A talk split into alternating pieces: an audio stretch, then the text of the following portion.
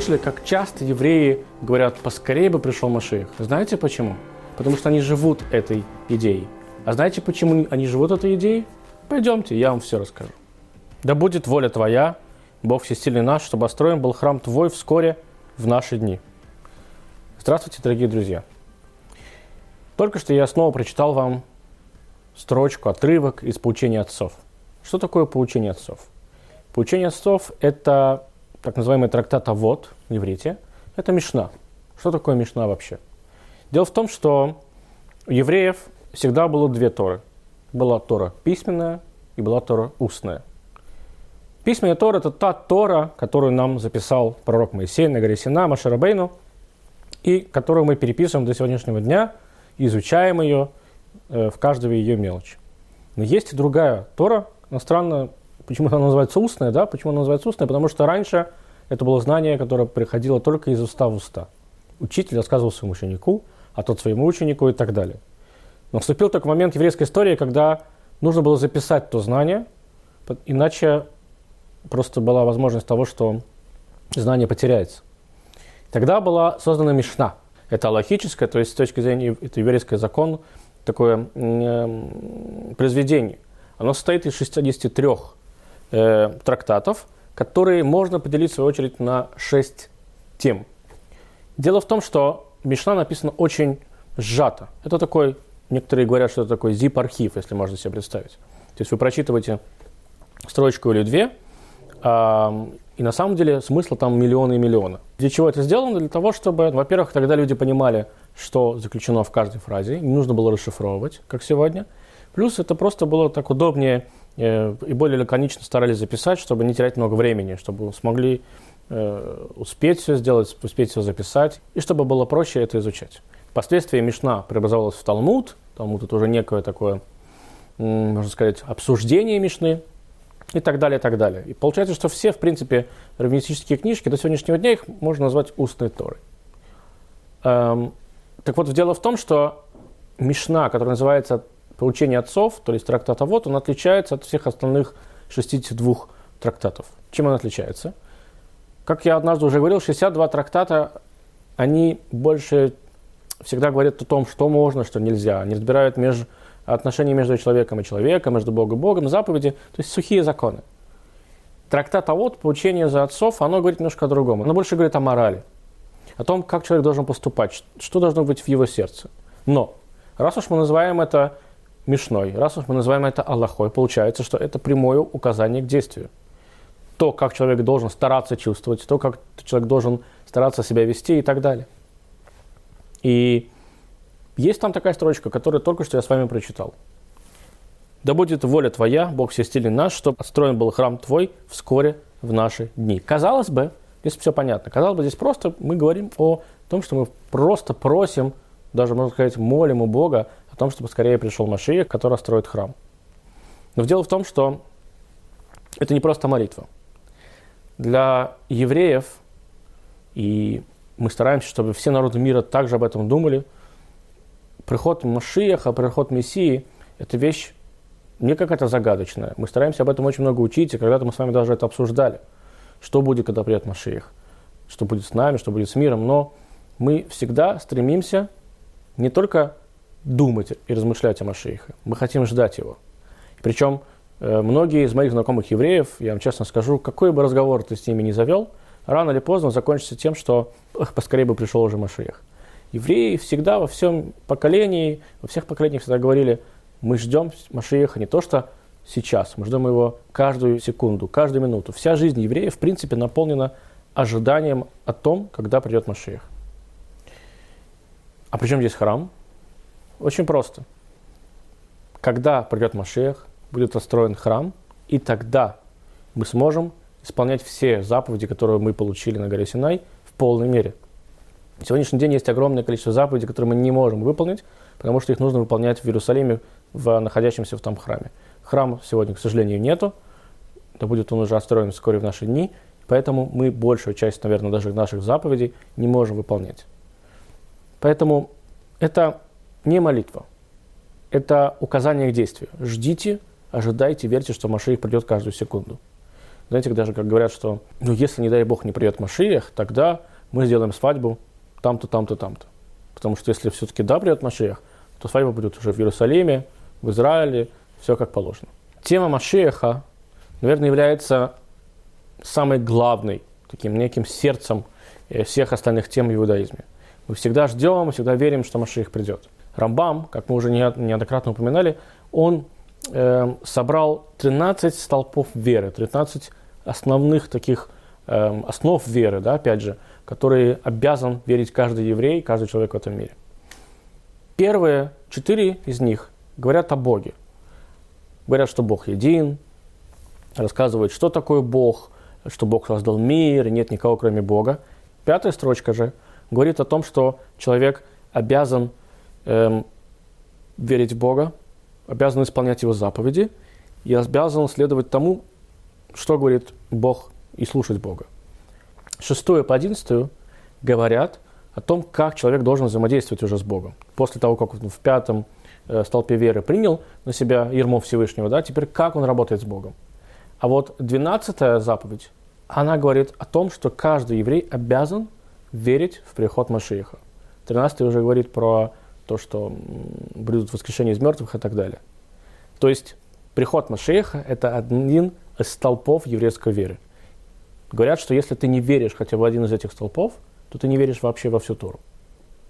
Теперь мы видим, насколько важна вера в приход Машиаха для еврейского народа и для всего остального мира. Что же мы имеем в виду, когда говорим «основы веры»? Потому что на самом деле в Торе среди всех 613 заповедей, они не написаны. Эти столпы веры, они не написаны. Их придумал, да, сам Рамбам.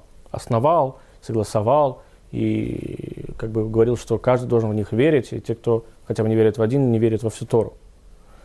Получается, что не верить в них я тоже не могу. Но нет ни одной заповеди, было написано, что вот там, видишь, Рамбам написал 13 столпов веры, надо в них верить. Такого тоже нет. Получается, что это что-то большее, это что-то более важное, а точнее даже одно без другого в принципе существовать не может. Рамбам назвал их основы веры, на иврите называется исойдис, исодот, то есть основание. Что такое основание? Основание – это то, без чего нельзя построить все остальное, что будет стоять над этим основанием. Другими словами, по мнению Рамбама, если вы не верите вот эти минимальные 13 основ веры, вы не сможете дальше изучать Тору, вы не сможете дальше поверить и принять, и изучать в нормальной мере все остальные заповеди, исполнять их тем более. Потому что это минимум, самый простецкий минимум. Но почему же, задают нам вопрос наши мудрецы, почему же все-таки тема Машиаха тоже включена в эти 13 столпов веры? Почему нельзя верить в Бога, во все его заповеди, но не думать о будущем мире? В конце концов, я сегодня живу здесь, а будущий мир будет потом, там. Почему я должен об этом сейчас каждую секундочку думать, ждать и переживать, что до сих пор Машиах не пришел? Дело в том, что говорят наши мудрецы, что Тора, она не на небесах. То есть, Тора и все законы Торы, они, некоторые говорят, что она очень давлеет над человеком, кто-то говорит, что не очень, кому-то просто с ее законами, кому-то тяжело. Но, открою вам секрет, вся жизнь человека, любой поступок, он четко регламентирован Торой. Что я далеко ходить? Человек даже, когда выходит после туалета, извините меня за подробности, да, он должен сказать благословение, в котором мы говорим спасибо за то, что у человека все работает. Потому что это небольшое чудо, о котором мало кто задумывается. Задумываются, что это не чудо, когда на что-то перестает работать, не дай бог, в организме. А когда все хорошо, так никто об этом не думает. И там тоже написано даже, как человек должен спать, как человек должен есть, как человек должен идти, как человек должен одеваться. Тора все-все до последних мелочей прописала. И здесь есть два подхода. Кто-то говорит, что это настолько идеальный должен быть человек, и Тора хочет от нас чего-то настолько идеального, что это не подвластно каждому. До этого дойти, это, не каждый может. Не каждый может до этого достучаться до конца и стать настолько идеальным, насколько от него хочет Тора. Но стремиться к этому, почему бы и нет? Потому что, в конце концов, человек будет пытаться быть таким, да, чтобы думать, как ему говорит Тора думать, делать, как говорит ему Тора делать и так далее. И, в конце концов, он станет лучше. Есть же второй подход, который говорит, что нет, Тора, она не на небесах. Тора, она здесь. Тора, она придумана для человека и ради человека. И поэтому каждый может достичь этого высочайшего уровня, который от тебя требует Тора. Самое веселое здесь в том, что Тора не отвечает на этот вопрос, что правильно, что нет. Она не регламентирует, что это абсолютный идеал, до которого ты нельзя дотянуться, либо же все-таки это Тора для каждого. Тора говорит, что нет. Тора, она не на небесах. То есть Всевышний не придумал для себя какого-то закона, который остался с ним там. Для кого Всевышний придумывает эти законы? Для нас с вами. Поэтому мы с вами имеем право здесь с ними что-то делать. Но однозначного ответа, может ли каждый дотянуться до идеала, либо нет, его не существует. Тора на этот вопрос не отвечает. Эти два подхода отражают, на самом деле, понимание человека, точнее даже два вида понимания, что такое вообще суть божественности и что такое суть Торы.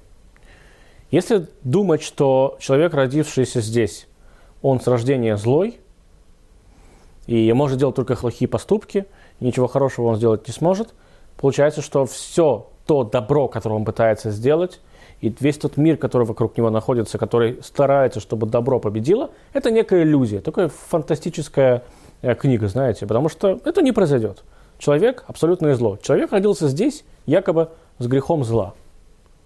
Если же верить в то, что человек – абсолютное добро, и у него есть возможность сделать добро, получается, что весь тот мир, который вокруг него, он не такой уж и хороший, да, он такой, можно сказать, он злой, то тогда, получается, вот тот приход Машиаха и тот будущий мир, вот это и есть идеальный мир. То есть я человек, я сам по себе плюс, я сам по себе хороший, я живу в этом мире, который местами отрицательный, а местами положительный. И мне нужно сделать максимум, приложить максимум усилий, чтобы этот мир стал только положительным, только хорошим.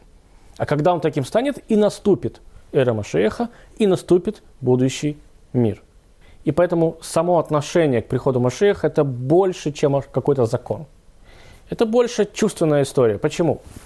Потому что если к этому относиться, в частности, или вообще в общем даже относиться к Торе, как к некой теологической книжке, да, к теологическому подходу, тогда получается, что вся остальная утопия, в кавычках, то есть зло, смерть, и весь тот ужас, который проходит вокруг нас, они реальны. И так и будет всегда. Вы так хотите жить? Мы так хотим жить? Нет. Человеку свойственно, в принципе, ждать нечто хорошего. Нечто хорошее, нечто доброе, нечто положительное, в конце концов. Да, можно опустить руки и забить на все, сказать, все, мир он таков, с этим ничего я не могу сделать. Но вы же сами знаете, что нет. У вас у каждого есть свой пример, когда вы брали что-то, не знаю, человека, да, предмет, не знаю, ситуацию, которая выходила из рук, просто все падало из рук вон, и переворачивали, и это помогало вам только выжить. Каждый из вас знает, что он может исправить что-то. Все это знают. А если что-то может исправить, значит, может быть, можно исправить все вместе одним большим вот этот мир, в котором мы с вами находимся. И Тора вам и говорит об этом, как это нужно сделать. В тот момент, когда человек не просто верит с точки зрения закона, что придет Машиах, но он его еще и ждет, он хочет лучше сделать себя, он хочет лучше сделать тот мир, который вокруг него. Потому что он знает, что он, да, добро, он не пришел сюда быть неким злом, и он не живет в фантазиях. Он, да, добро, которому нужно просто взять себя в руки и немножко поработать. Итак, мы с вами знаем, что человеку дарована свобода выбора. Свобода выбора не между добром и злом, потому что, в конце концов, человек знает, кто он есть на самом деле. А свобода выбора, делать этого или не делать.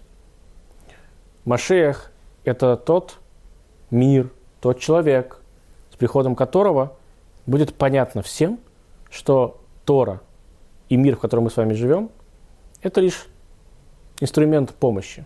И то зло, в котором мы с вами здесь живем, это лишь скрытая вещь, которую мы не совсем понимаем.